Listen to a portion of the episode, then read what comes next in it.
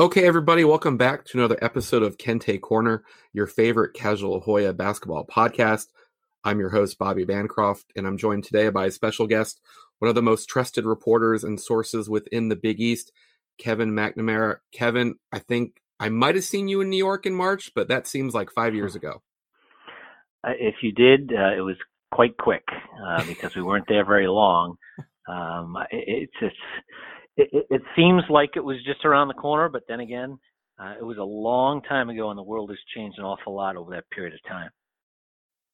It has, and there's there's a couple things I want to get to with you today. But one of the things the world has changed is Kevin. You've been with the Providence Journal for so long, and I know I was sad to see when you told everyone that you were stepping away. But luckily, I was hoping that this would happen. You did not step away for very long. You now are back with Kevin mcsports.com.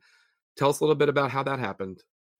Yeah, and we can say Kevin Mac Sports. I know that okay. confuses some people, but it is. Uh, I'm going with Kevin Mac Sports. Okay, sorry. Um, so, so, after 31 years, uh, I did leave the Providence Journal. Uh, obviously, some major challenges in the newspaper yeah. industry right now, um, and you know, it's just kind of spent the summer uh, assessing what the media landscape is going to look like. And in all honesty, Bob, I, am not quite. I don't know if I have any answers on that. That that's to be determined with with the virus and uh, being a sports writer in this circumstance in, in this environment is just you know wow i mean no one goes to games if they do go to games they're so far away from the players and coaches that they're in a different area code and everyone interviews everyone via zoom that that's a world that uh, no one could even fathom back on March 12th, the last time we saw each other.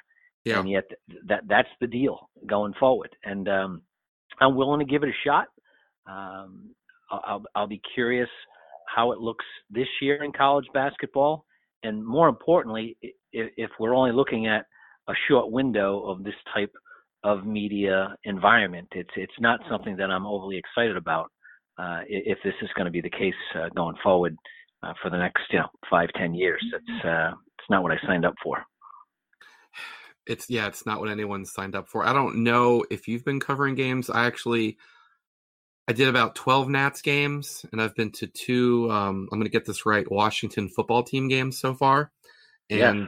as you know, particularly in baseball and football, there's so much opportunity to grab guys on the side you know, baseball pregame and postgame, NFL more postgame because the locker room's mayhem. But when you're there and you're just kind of like, what am I really here for? You know, what mm. what what am I really here for? But that being said, how much Providence are you going to dedicate Kevin Mac Sports to?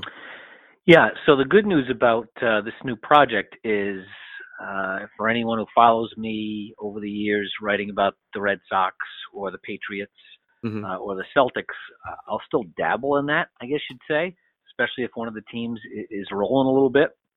But 90, 85% of the site is going to be college basketball, very heavily Providence College, uh, University of Rhode Island, and the Big East. The, the, those are the three uh, things that are going to take up the bulk of my time. Uh, is, is, that a year-round, uh, full-time job? Uh, probably not. But uh, at my age, I'm 53. Uh, my kids are out of college. Uh, I'm willing to again be my own boss, try something different, uh, and, and, really go in deep on the stuff that interests me the most, and that always has been college basketball. I, I can't even tell you how great kids out of college must be to utter. As someone with a three-year-old, I, I wow, wow, and three-year-old, wow, and of all of all the times in my life to have a three-year-old, I don't think the pandemic was the best the best time. Well, well, the, the the the bad news. Well, maybe the good news. I'll spin it in a positive direction. the good news is when your is it son or daughter? Son, yeah. When your son is ready to go to pre-K uh, in, in a year or two, uh, you will be prepared to act as that teacher from home that all of uh, our friends and uh, foes are dealing with in, in school age children right now. I, I can't even imagine how they can get their arms around that, but it's a challenge that uh, well, all of America is dealing with. Yeah, it is. Um, so before we try and figure out how in the world the best basketball conference the Big East is going to play games this year. Um, I think we should first talk about it. It doesn't seem like it's been that long, but it's almost been two months. Um, the Big East college basketball, the world really lost a great man in John Thompson Jr. And while he is DC through and through, um, you know he he was up in your neck of the woods. He was a great star at Providence, and he played for the Celtics for a couple years. And I know more recently, since Ed Cooley's had the job up there, um, he's had a relationship with um, Ed as well. So, what was that news like? Um, obviously, it was a big blow to the college basketball community in the Big East, but more specifically, Providence because of his relationships up there. No question. It, uh, big John's uh, death was certainly felt at Providence College and, and, in Rhode Island in general. This is a college basketball state. Uh, the Patriots and the Red Sox hold an awful lot of sway, with Boston being only 45, 50 minutes away. But uh, college basketball is what Rhode Island calls uh, its own, and there's so many Providence College fans who, uh, became uh, basketball fans, Friar fans, during that early 1960s era, where John Thompson was a was a giant name in, in Rhode Island basketball. Uh, Providence uh, really was put on the map in the late 50s Joe Mullaney, who belongs in the Hall of Fame, by the way, um, was hired to coach uh, the team. And one of his very first recruits was Lenny Wilkens, who went on to an NBA Hall of Fame career as, as a player and a coach. Uh, and then he hit a couple home runs, uh, really through the Celtics. The Celtics, uh, the NBA in that time had a territorial draft. Yeah. And um, uh, obviously, Washington, D.C. is not uh, the territorial draft area of the Celtics. But Bill Russell was the Celtics at the time, and John Thompson and Bill Russell uh, had a relationship even back then. Uh, he was his idol, uh, and John Thompson wanted to go to college uh, to some extent in uh, the area of to be able to watch Bill Russell, and that's one of the reasons he came to Providence. Uh, he teamed with Jim Hadnot, who was even bigger. Hadnot was about 6'11", 7 feet. Uh, I think they listed John at about 6'10, and Providence had these two twin towers, and they ended up winning the NIT when the NIT was a really big deal uh, in 1961 and 63, with John being being a real focal point in 63. Uh, by the way, his freshman coach at Providence, someone Gavitt? named Dave Gavitt. Yeah. Yeah. So the the, the roots, John Thompson's basketball formative uh, time uh, was certainly at Providence College and then um as far as his relationship with uh, I know he had been close or at least you know with with Ed Cooley as far as when I would you know one one of the best parts about covering games like we do you get there early you kind of see what's going on and you know every time Providence visits Ed would always find a way to go over there and sit. You know John had that had that you know that place on the baseline. You knew it was yeah. Know, the, the, the huge chair, and you kind of you know everyone kind of goes up there and kind of pays their respects. But Ed was someone that would consistently do that. Well, uh, he certainly did. Uh, one of Ed's best friends in coaching was John John's son, uh, John the Third. Yeah, uh, spent an awful lot of time. Uh, their two families together back when Ed was the coach at Fairfield and uh, there's no question that uh, one of Ed's mentors, maybe biggest mentor in, in coaching, to guide him along the way. Uh, number one was Al Skinner, who Ed worked with at Boston College, but Al had a tight relationship with John Thompson, uh, the father, and every Final Four, uh, Ed would always be in a group of minority head coaches who would convene with John Thompson, where, where we'd pick everyone's brain, everyone from John Cheney to Nolan Richardson to John Thompson, uh, and then obviously to, to, ha- for John to see that his alma mater, Providence, would hire uh, its very first African American head coach and, and, a protege like Ed Cooley. Uh, I know that made John Thompson smile. And by the way, that that chair, that, that spot along the baseline, yeah, uh, you know, I've been to a lot of Hoya games over the years. I covered the Big East. What's going on? You know, it's a little more than 30 years, and John's been in that seat since uh, he retired.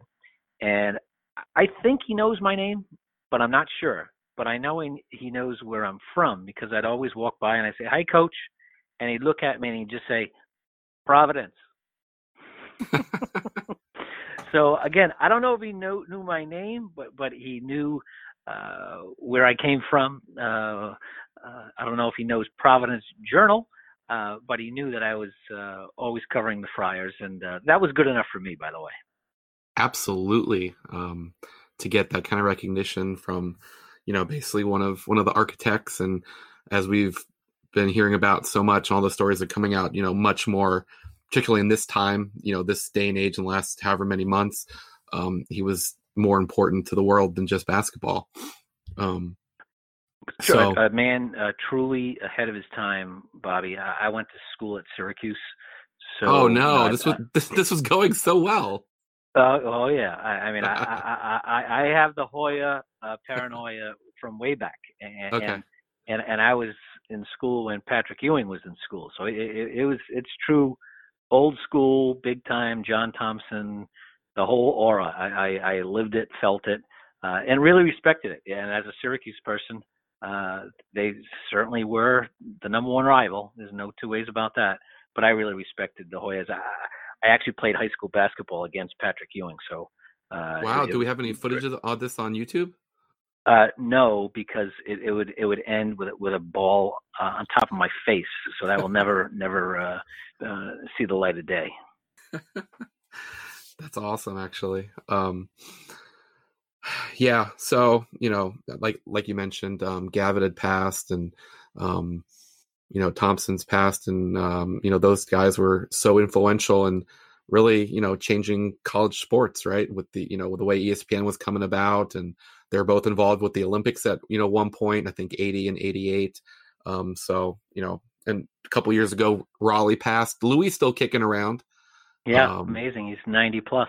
Yeah. Yeah, you know, but you know, as as as we keep getting older, these guys that you just, you know, you think you're going to live forever, they don't, but um he's he's been honored really well and I was glad that he was able to be around when the Thompson Center opened because I think far too often in sports um, fields, courts, gyms are named after people after they're passed. They don't get to sort of, you know, enjoy it. So I thought that was a really big thing that Georgetown was able to get that done. I totally agree. Um, when my daughter was looking at schools uh, six years ago, uh, we we toured Georgetown. And I had been on the campus a handful of times. I had been in McDonough a handful of times, but never really seen the entire campus. And yeah. at the time, the Thompson Center was was being built, uh, and uh, people said, "Well, this is where the statue is going to go." And I felt like saying, "The statue should have been up ten years ago." Uh, I mean, John Tom, John Georgetown's a great university for a lot of reasons, uh, but but I think uh, John Thompson's run of success in the, in the 70s, 80s, 90s elevated it uh, to a to a totally different level, and uh, I give them credit for honoring uh, him in the way that they have. Yeah, they've definitely done a good job. Um, so okay, so it's we're recording this on October 20th. Hopefully, it'll be out later today. If not, on the 21st in the morning. But normally we would be looking at almost being able to touch college basketball season. They've pushed it back to November 25th, which you might remember. I remember as a kid, that's kind of when it usually started anyway. But how close do you think we really are to to playing games as far as there's just so much that goes into this. I know we spoke a little bit earlier. You've got 11 different areas, 10 states and then DC is, you know, its own thing that all have different different levels of protocols and quarantine and all these things. When do you think we might we, we might see a schedule or you know do you think this is going to happen when when they are planning on it happening yeah, well, the, the Big East Media Day is actually scheduled uh, for next week. Uh, I, I, really can't wait. Uh, virtually, virtually, Media. Kevin. Yeah, I was going to say, really can't wait for Zooming with 11 different coaches and players. They probably should space it out over three days because, uh, I, I mean, I'm okay on Zoom for about a half hour, maybe 45 minutes. This could be a 10 hour slog. uh, I, I, I, my Zoom might blow up uh, next uh, Tuesday or Wednesday, whatever day it is. Uh, but I would imagine they'd have a, a rough schedule by then. Uh, okay. To deal to deal with the uh, TV. T- TV is really important. obviously, with with Fox trying to fit everything in. When, when they kick games back, they're going to play at least four games apiece, or try to in December in a tight window in December. Uh, and those are league games. Those are games that people, you know, w- will want to see. Yeah. And to get them all on Fox and, and FS1 and blah blah blah is definitely a challenge. Uh, but but but the, so that's the answer with the schedule. But more importantly is, as you said, 11 different markets, 11 different uh, uh, areas of the country that that the virus is rolling through at various stages. And again, on October 20th, one of the worst places in the country right now is the state of Wisconsin. Uh, I don't know what the story is in the city of Milwaukee itself. I'm sure it's not good. But if Marquette wanted to come to Providence and play tomorrow, I don't know if the state of Rhode Island would would, would let them do it. Um, so who knows what the world looks like uh, in, in mid-December when the Big East is going to try to play some games. Uh, but uh, fans and I, well, fans need to start paying attention because I can tell you right now, Big East uh, uh, commissioners and assistant commissioners and all the athletic directors and coaching staffs uh, at the league uh, are watching that thing very, very closely. Do you think we might have a situation? I, I know people here in the DC area because DC's been they've got tighter um, restrictions than say I live just in the outskirts um, outside the Beltway in Virginia. Hmm. Have there been any any ideas of teaming schools up? Like you say, hey Marquette, guess what?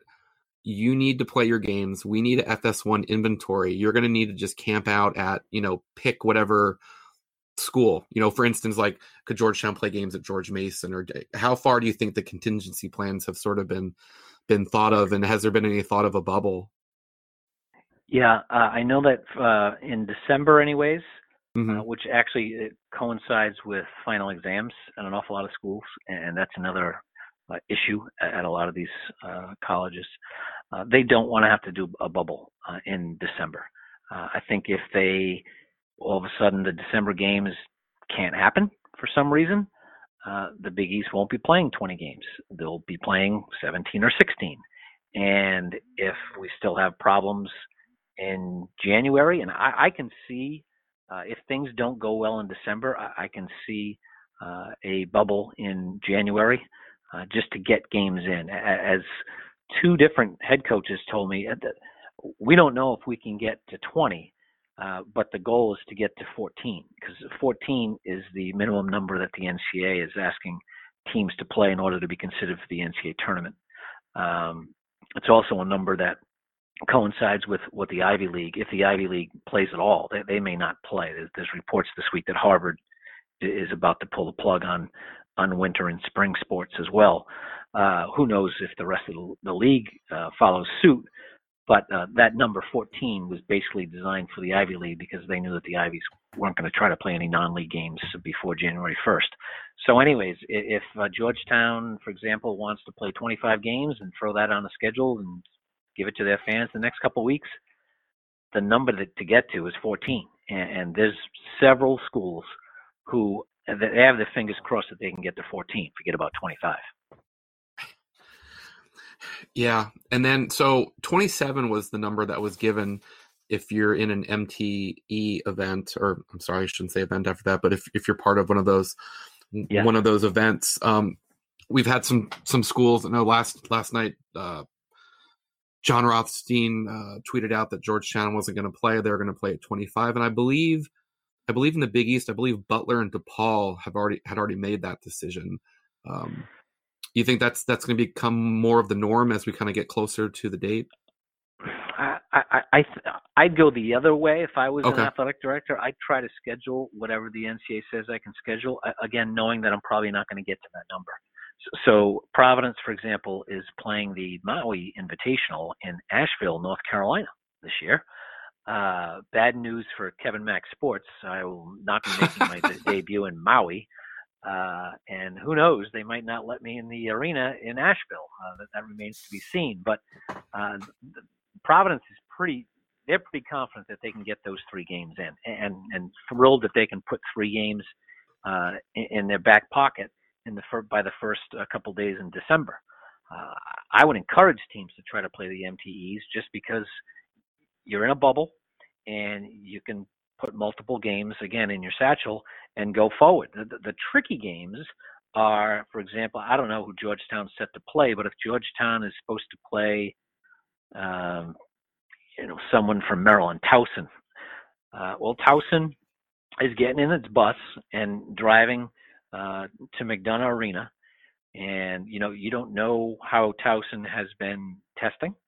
You don't know how often. You don't know what type of test. You can't mandate what Towson is doing. We're in a league. Uh, I would imagine that the Big East is trying to be as homogeneous as possible among all 11 schools because that is the big equalizer that, that these schools are looking for. That, that's what college football has tried to do. And, you know, if you're paying attention to college football, they've lost almost 20% of their games to, uh, to cancellations or postponements. And, and that's what college basketball would like to avoid. Isn't it sort of crazy? And I know it doesn't seem that long ago, but 2013 was a long time ago. And I remember, Kevin, you were one of the guys that was kind of always breaking the news of what realignment's going to happen and what's going there. Is how much that realignment, and it wasn't just 2013, it was happening before that, but kind of built up to mm. 2013. But it seemed silly then to do everything based on football. And then when you look now, and you know the Big East has a school in Nebraska. I mean, obviously Marquette was already in at that point, but you know what I mean. Like it would it'd sure. be easier to manage how you're playing these games if you were if your conferences were geographically based, which that got thrown out, you know, so many years ago. No, f- football. Uh, I've been an outspoken critic of college football and the way it's been managed forever and ever. And boy, it's coming to roost. Uh, yeah. Right now, right now, in, in this circumstance, I, I, don't know if they're going to get to the bowl games. Uh, they're certainly hopeful, but when you see what's happened at schools like Baylor and you know even Notre Dame, you know, had to shut down for a while uh, you just wonder if they can play a full season. Um, and you know, to get on a how about West Virginia? You know, getting on planes and flying to Iowa State for football games. I mean, it, it's moronic. It makes no sense at all, except on payday. And college football sold its soul for money uh, 20 years ago. Uh, the Big East uh, obviously split because of that reason. And Big East basketball, you know, to their credit, uh, that they had to follow form as best they could to be as strong as they, you know, as, as they'd like, and you know, now stretches from Rhode Island and D.C. all the way out to Nebraska. Yeah. And you know, I, think that works uh, for men's and women's basketball. It, it, it doesn't make any sense uh, going forward for these minor sports that that that don't bring in any money. Uh, there's nothing wrong with Georgetown soccer, for example, which has a very good program. Providence soccer, good program. Uh, Defending national champs, Kevin. Oh, I knew they were good. I didn't know they won the whole show. Well, congratulations oh, yeah. to the Hoyas. I'm impressed. uh, and and they would still be a national championship contender going forward if they played. Uh, you know, they can come up to play Providence, no problem. They want to play St. John's. They they want to play Villanova, whoever they play. But there's no reason to go out and play Creighton in a regular season game. Play them in no. a quote Big East tournament in November. Who see who who determines who goes to the NCAA tournament or helps with seeding and whatnot. But these regular season games of you know women's volleyball and men's soccer and you know even even baseball just makes no sense to me. No, it doesn't, and it's I think it's been highlighted the silliness of it with you know you can you can't you can't really plan for a once every hundred year pandemic, but the situation you know it's like a light being shown on it like hey look look at look at how dumb this is you know well and, and uh, by the way i know we talked about this before uh, the one thing that the pandemic has shown a light on is if i'm a you know school president school executive vice president in charge of finance and all of a sudden i look at what's going on in athletics right now. Either I've laid people off, I've furloughed them, and when I really take a deep look, I have to ask the athletic director. I know we're in the Big East, but why is the women's soccer team flying to Indianapolis for a game tomorrow? It makes zero sense, and I think things could change dramatically going forward because of this pandemic. Hopefully, uh, you know, schools keep the sports because I'm all for, uh, you know, opportunity, and obviously Title IX is going to dictate a lot of uh, the sports compositions at these schools, but uh, the inner workings of it, uh, just because it makes sense for men's basketball, which makes all the money, it, it doesn't make sense for these other sports, and there's ways around it that make that make a lot more sense. Before we actually talk about basketball, the NCAA tournament, how bad, Kevin, do you think the NCAA needs there to be some form, whether it's the normal tournament we're used to of 68 teams or just if it's a Sweet 16?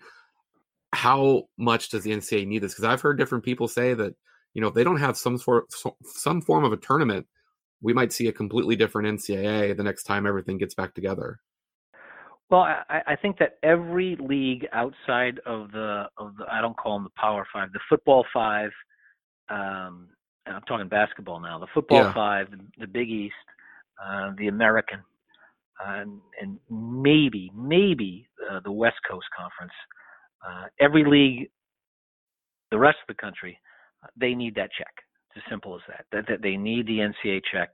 Uh, some at the lower level, the, the real low level, you know, the MEACs down in your neck of the woods, the, the yeah. Northeast Conference up in my neck of the woods, uh, that check keeps you going. It's as simple as that. And you can't uh, have a reduced, uh, you know, one of your biggest, um, you know, revenue streams reduced two years in a row. It's really hard. I, I will say, from the NCAA point of view, I've talked to people, a few people there, uh, mainly because Providence is, is set to host first and second round in March this year. Uh, they think that if the country can somehow get to an NCAA tournament, they got it covered because they have eight cities set to go bubble style in the first and second round. They got the same deal going for the regionals, and they can do it in the Final Four. They can do an NCAA tournament with no fans. Uh, that obviously they have no interest in that, but they can do it uh, because the TV check is really big and can you, I, I can't even imagine how big the NCAA tournament would be uh, in a pandemic with people stuck at home, uh, with rooting interest from you know 68 teams, uh, 68 markets around the country. I think it might have its biggest TV ratings ever if they can get to that NCAA tournament. So I, I've been writing for months now. Basketball fans, college basketball fans, you got to do two things first of all, you got to wear a mask and you know stay healthy. Number two, you got to root for college football because if college football craters sometime in in December, and there's no bowls and there's no uh, bowl championship series, uh, I have a hard time believing that college basketball's going to be able to get the job done. Were you a little surprised? Sorry, sorry, sorry to be sorry to be so uplifting here, by the way. I mean, I don't. I've been saying similar things. I don't. You know, I don't think it's. I don't think it's negative. I think it's realistic. I think there's a difference. Yeah. Um, were Were you a little surprised? Um, like I said, I was on a train back home after Georgetown lost. Just blew. I think they. I think. I think St. John's ended that game on a twenty-five nothing run. Oh um, yes, yeah, at uh, Wednesday night. Yes. Yeah, the Wednesday doubleheader, which I guess will be a triple header if they have a tournament this year. Um, were you surprised that they didn't at least just announce a bracket? Because you know Georgetown wasn't going to make it, right? Like you know they they their season was a struggle once everyone left, but you know, for a school like Rutgers was going to make it for the first time since I think 89 or something. And, you know, Dayton might have been a one seed. Well, was there ever any consideration to just come out with a bracket and be like, this is what it would have been? I don't think there was, and I was a bit surprised by that. Uh, you know, the, the, the cop out was, well, you know, we don't know who was going to win the Northeast Conference. They didn't have that so tournament championship game. Just pick just pick the regular season champion. It, it doesn't mean anything, anyways. Right. Uh, but be honest with you, for a school like Providence, uh, that they were going to make it, and that would have put them in the tournament six of the last seven years that's a huge deal for a place like Providence. It's a huge deal for Rutgers to say it's the first time we're in in 20 years or whatever yeah. the heck it's been. 30 uh, years, I, I mean, think. Yeah. Yeah, especially you know uh, uh, th- those players have graduated. Providence graduated five guys. Uh, they you know they'll be able to tell their kids that as seniors, you know, we we didn't play in the NCAA tournament, but we were going to get in. And then you can see this little smart aleck, you know, nine year old say, "Doesn't say that you were in." You know, oh. how, do you how do you know? You know that type of thing, uh, and that could have been avoided. Uh, but so, uh, to be honest with you, what what I was saying was pick the teams and don't seed them. Just pick 68 teams. You, you okay. made the NCAA tournament. You know, uh, the fighting over uh, seeds and regions completely irrelevant. So who really cares? But uh, obviously, Dan Gavitt uh, was a very good friend, uh, and the committee uh, chose not to do that. Yeah. So, like you said, Providence, I believe they were, if I can remember correctly, last year they what they they got to a bad start non-conference, but then they kind of they kind of started saving everything once they got back to the league, right? Extremely bad. Uh, they were seven and six out of the chute, uh, which is uh, not what we're looking for, as Coach Cooley would say, or Coach Belichick, I, I should say, would say. Um, and really, as late as early February, we're not even close to an NCAA tournament team. Uh, but but they turned it on when they had to, and, and you, you got to give them credit uh, for, for rallying when they did and saving their season. And by the end of the year, uh, they they were the hottest team in the league. They they, they had beaten, they had won at Villanova. Uh, they, they had beaten Seton Hall. They had beaten Creighton.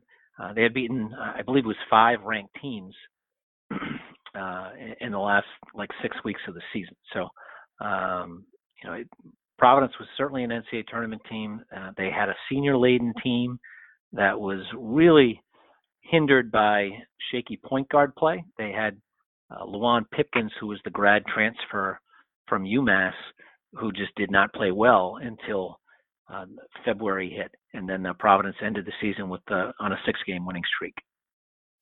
So as far as this year, so Diallo is gone, uh, Pipkins is gone, like you said.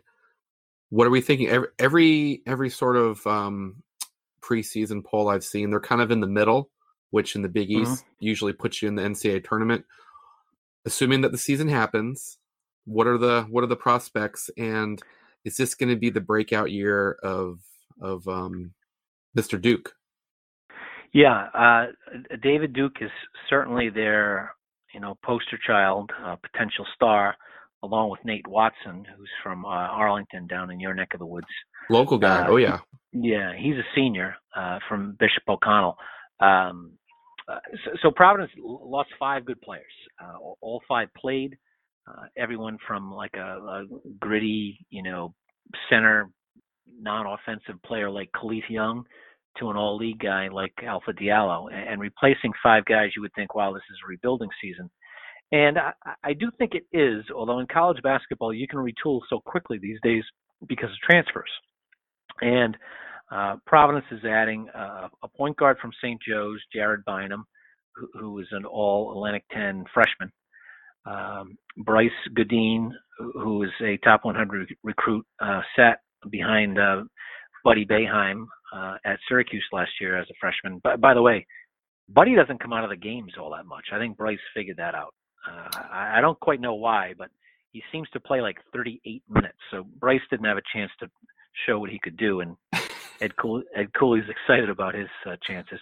And uh, Noah Noah Horchler is a six eight six nine uh, one year transfer from North Florida, who averaged 16 a game in the in the uh, in the Atlantic Sun. So, you know, throwing those transfers in with returnees like AJ Reeves, a good shooter, David Duke, I think he's one of the better guards in the league. Uh, Nate Watson and Greg Gantt is a name to really watch. He, he's a uh, Alpha Diallo type, six eight, a little stronger than Alpha, uh, six eight, long arms from North Carolina. He's a sophomore who's really improved. That that's pretty much the bulk of their team, uh, and I, I think uh, you know they they could be a very interesting team to watch.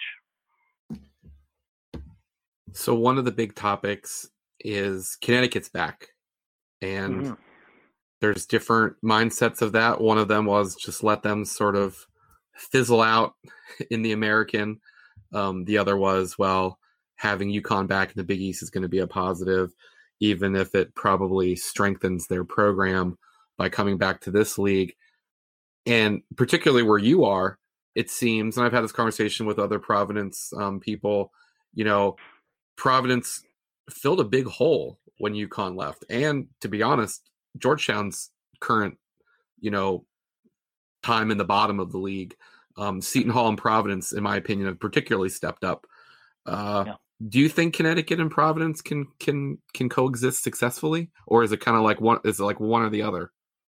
Oh no, I, I think they both can be reg, take regular turns in the top half of the league. Uh, okay. I, I, think I'm a huge Dan Hurley fan. I saw him work wonders yeah. at Rhode Island. Uh, I think Connecticut not only will be in the top of the league this year, but they will challenge Villanova for the very top of the league. Uh, maybe not this year because Villanova has a chance to win the national title, uh, but I, Dan is already killing it in recruiting. Uh, he's an excellent coach, unbelievably hard worker, and Connecticut. Uh, it was funny. Uh, Dave Gavitt put Connecticut back in the league in 1979 because they were a quote sleeping giant. I think they're a sleeping giant again in a very different way. You know, uh, they were stuck in the wrong league at the wrong time, and um, the Big East threw them a, a life preserver. Uh, they're so excited about it. Their fans are excited.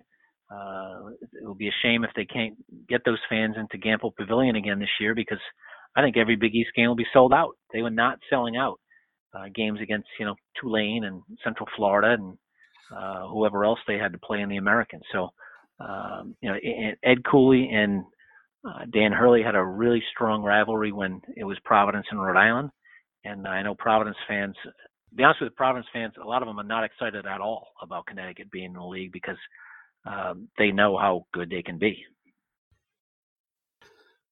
Yeah, they had. I mean, that league. God bless it. Um, I don't know what you thought about it at the time. I, I remember covering the team, covering Georgetown, and JT three was at least giving a good face. But at that time, I actually kind of believed him. I don't. I don't remember which schools exactly were going to join on to the Big East to kind of keep it going before they kind of just split and said we're going to do something different. But um, right. he was, you know, saying, hey, you know, you you add you add Memphis, you add SMU, you add Houston. Um, you know, he wasn't, you know, but then it was like when you got to adding like ECU and Tulsa, and then it's like, look, at some point, what are we doing, right? Right, right, absolutely. Uh, Tulane. Well, although going going to New Orleans was attractive at one point in my life. Uh, no, no uh, the, at that point, that was like the final straw, if you remember that. You know, yeah. Uh, it, it made some sense at the time for the American to add those schools a thousand percent only for football uh, they wanted to say, well, we're adding Memphis, and Memphis is a great basketball school. Well, yes, it is, but that's not the reason you're adding them. You're adding them for football, and that was like the last straw. That that's when the the presidents of the Big East schools, the Catholic schools, said that we, we can't do this. This we've been dragged down this road for 20 years. Uh, it's never you know, going to end well. Yeah, so, some some of the moves, like you know, adding Notre Dame and uh, Louisville, you know, worked out okay, but uh, w- w- we're not going to, to that end of the pool, and it certainly has worked out well for, for the Big East. Okay, so Kevin, this is a Georgetown podcast. Yeah, Georgetown. Georgetown. Okay. Um, maybe you want to disagree. I feel like I couldn't be more surprised at how well the Big East has done with Georgetown's level of success being so low since the split. They've made, mm-hmm. I think, 13 was the last season. They were two seeds, and then they met. So they they've only made the tournament once since Xavier and and Butler and and Creighton came. They made 2015. Um, wow. And talking about the Big East tournament, adding Connecticut such a big deal. You know, you've been covering the tournament longer than me. You know, Friday night in the Garden, the UConn fans, blah blah blah. The tournament's been fine without UConn, and it's been fine without Georgetown. Mm-hmm. How much do you think the league would benefit? I mean, obviously, everyone listening to this, most people listening to this, want Georgetown to be good. Um, how much do you think the league does need Georgetown, or does it does it not need Georgetown? Well, I, I think the league needs everybody, you know, and, and Georgetown and St. John's as two traditional powers for 30 years yeah. uh, to really not play on a consistent well on a consistent basis through this first you know eight years of the of the new league uh, it, it is a little surprising but but it says an awful lot about how good Creighton has been how good Providence has been how good Seton Hall has been as, as you mentioned. Uh, Xavier uh, has been a revelation. I, I obviously followed Xavier very closely being the Atlantic 10 for all those years. I thought that they would have an adjustment period, but uh, you know, Chris Mack was an excellent coach. Uh, I, I think they have, uh, you know, a, a really strong foundation. Uh, if you've been out there, the fans really love their team, and I think Travis Steele has a chance to to be a good coach uh, as one of the younger coaches in the country as well.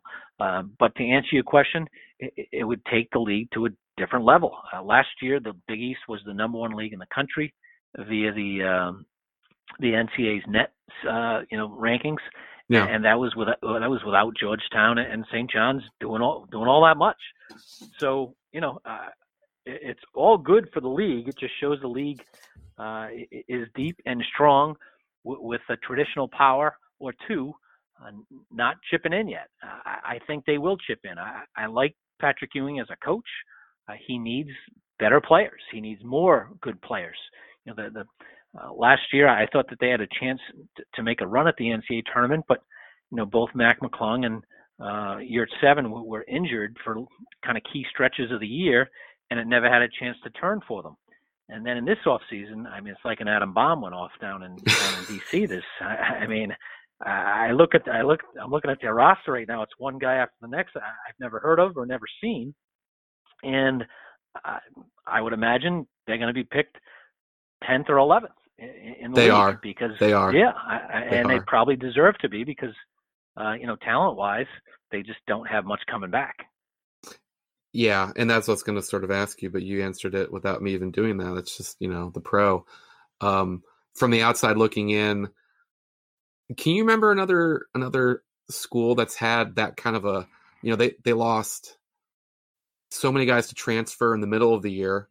Then it looked like they were able to right the ship, and then you know Mac and Yurtseven got hurt, and the guys that were still playing were playing as you know they're maxing out completely. Yeah.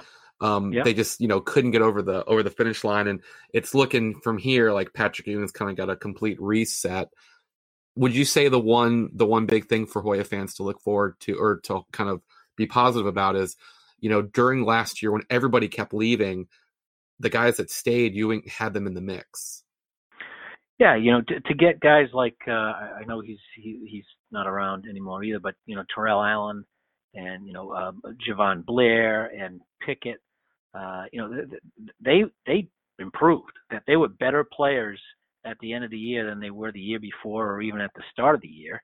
Yeah. And you know, no one liked to play Georgetown. They, they were, you know, they were in every game. They they played really super hard, and they'd bring you know one big guy, under unproven big guy, after the next off the bench, and you'd be like, well, he's got a chance, and this guy's got a chance.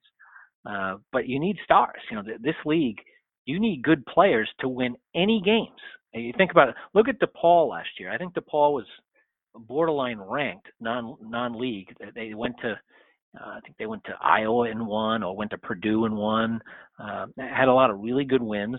Then they get in the league and they went like 0 and 7 right right out of the chute, and they were pretty good. I think they have a first round pick uh, uh on their roster, and Paul Reed, who, who uh, left after two years. I mean, they had good players, and it just goes to show you that the league is consistently very very strong. It, it eats its young, and you better have some horses. And right now, it looks like Georgetown is looking for its horses. So uh, to Hoya fans, the number one thing you need to find are players, and whether that's uh, through transfers or or you know high school players or JUCO players, whatever. Um, that's what you need. You need you need some talent. So I don't know if you've ever interacted online with Casual Hoya. Some people think it's me. It's not me. Um, I contribute to the site, but um, our good friend Andrew Geiger, who runs the Casual Hoya account on Twitter, and um, is in, is in charge of of the blog. He wanted me to shoot in a question to you. He wanted to know what are the thoughts from the Friar standpoint on the perception of the program from JT3 up until now? Um, I would say that they always enjoy when the Hoyas come to town. It's a traditional game uh, that Friar fans really enjoy. Uh, Providence is very traditional type of program. Uh, it's an older fan base. Uh, you know, they'll sit there watching Mac McClung and start, you know, talking to their buddy about Sleepy Floyd. You know, it, it, kind of, and and and they'll, and they'll look at Patrick Ewing and say, you know, remember when he came in here in '83 and you know kicked our rear end? You know, they enjoy Georgetown coming into town more than Creighton. You know, it's although Creighton's a much better team. It, it's kind of the so. way it is. well, I understand. Although you know, Creighton's pretty damn good and has been really good the last couple of years. Yeah. Um, but so you know, that said, you know, to win six in a row or, or whatever it was that Providence had. I think streak, it was eight. I think it was eight. Yeah. You know that that uh, they love that more than anything because you know Providence fans. Uh, Georgetown has had way more success in the Big East over the years than Providence uh, since Ed, but since Ed Cooley has gotten to town, uh, that equation has changed not only in the rivalry with, with the Hoyas, but with, with, a lot of Big East teams. And um, you know, Providence knows that the program's pointed in the right direction. You mentioned you got to get horses, whether it's recruiting or transfers. Do we think, let's say a season happens and these kids have the option for another year of eligibility, which I think has mm. been talked about, right? It, it, has. It looks like that's definitely going to go through, and it also looks like the instant transfer rule is going to go through. Uh, you know, I have friends who are uh, head coaches at um, some of the good prep schools in our area, yeah. and uh, you know have multiple Division One kids on their on their roster. It, it's it's craziness. It's truly going to become for at least one year like the NBA because uh, the the NCAA, I think, as part of the new rule, is going to say if you're a graduating senior, uh, you can come back for one more year uh, because of the pandemic, and you won't count toward the 13 player max. So, say you have three seniors who decide to do that, you could have as many as 16 guys on your roster. That just doesn't well, make only, sense, though, right? It, it, doesn't, and you only have five who play. Yeah. Uh, so my guess is what some coaches will do is not fill those spots. Simple as that. Uh, unless they have a chance to get the next Bobby Bancroft and Kevin McNamara, so the, the, they'll recruit those studs. But but then they're not going to just fill up their roster with flotsam and jetsam, you know. Um, but it makes roster management crazy. And if you can't get a really good high school player in the fall, my advice to Patrick Ewing and Ed Cooley and everyone else in the country is just hold off because the amount of personnel options in the spring is going to be amazing. Uh, everyone can transfer with no penalty. Uh, you're going to have a chance to redo your roster, and uh, there's going to be a lot of guys who are on the way out. If you're not playing at a Georgetown or a Providence, and, and you can see that they're going to have you know waves and waves of players ahead of you, it's just going to be roster chaos in the spring in college basketball. I just hope that there's some games to talk about soon. We've been doing this podcast since the middle of March with nothing to talk about other than ifs, ands, and buts. And you know, I just hope that that's a that's an issue that is actually going to be able to provide something other than you know testing protocols and learning the quarantine rules for Nebraska um, and all all all of these things. Um, I I don't think I'm going to be at a Georgetown game this year. Which, if you go back to uh, you know going to games as a kid and family having season tickets, and then me and then covering the team, I don't think. I mean, I think you're going back to like Alonzo Mourning. Last time I didn't see a game. I, I just don't see how it's wow. going to happen. Um, I don't think I'm going to get. I, I, don't know. Maybe you're more optimistic than me. Do you think there will be a post game um, adult beverage in our uh, futures in Manhattan in March? Oof. Um, it seems unlikely, uh, right? It, it, seems unlikely. It seems unlikely to, to the point where I said, if by chance there's no fans in at any of these games all season long, uh, why would you have the Big East tournament at Madison Square Garden? it just makes no sense. Uh, there's no reason to pay that amount of rent. Uh, and who knows, the garden may not even want it if there's no fans. Uh, you know, the Big East has to pay a certain guarantee. It's it's it's a huge one. Um, it just makes no sense to have the Big East tournament without fans. Uh, you know, maybe, maybe they can have it in Asheville. I like that. I'm trying. It's called the Harrah's Casino Indian something or other in Asheville, North Carolina. And if Providence is there, they got to play Indiana in their first game. If uh, Providence is there, I'd be happy to come back on the podcast, give you a full breakdown of Asheville, North Carolina, and either give the Big East tournament a thumbs up or thumbs down for for Asheville in March. Uh, yeah, I say Asheville or Mohegan Sun. There's got to be a way to fi- to figure this out. Oh well, well, well. Let's cut to the chase. I've been to Mohegan Sun. I want it at Mohegan Sun. okay.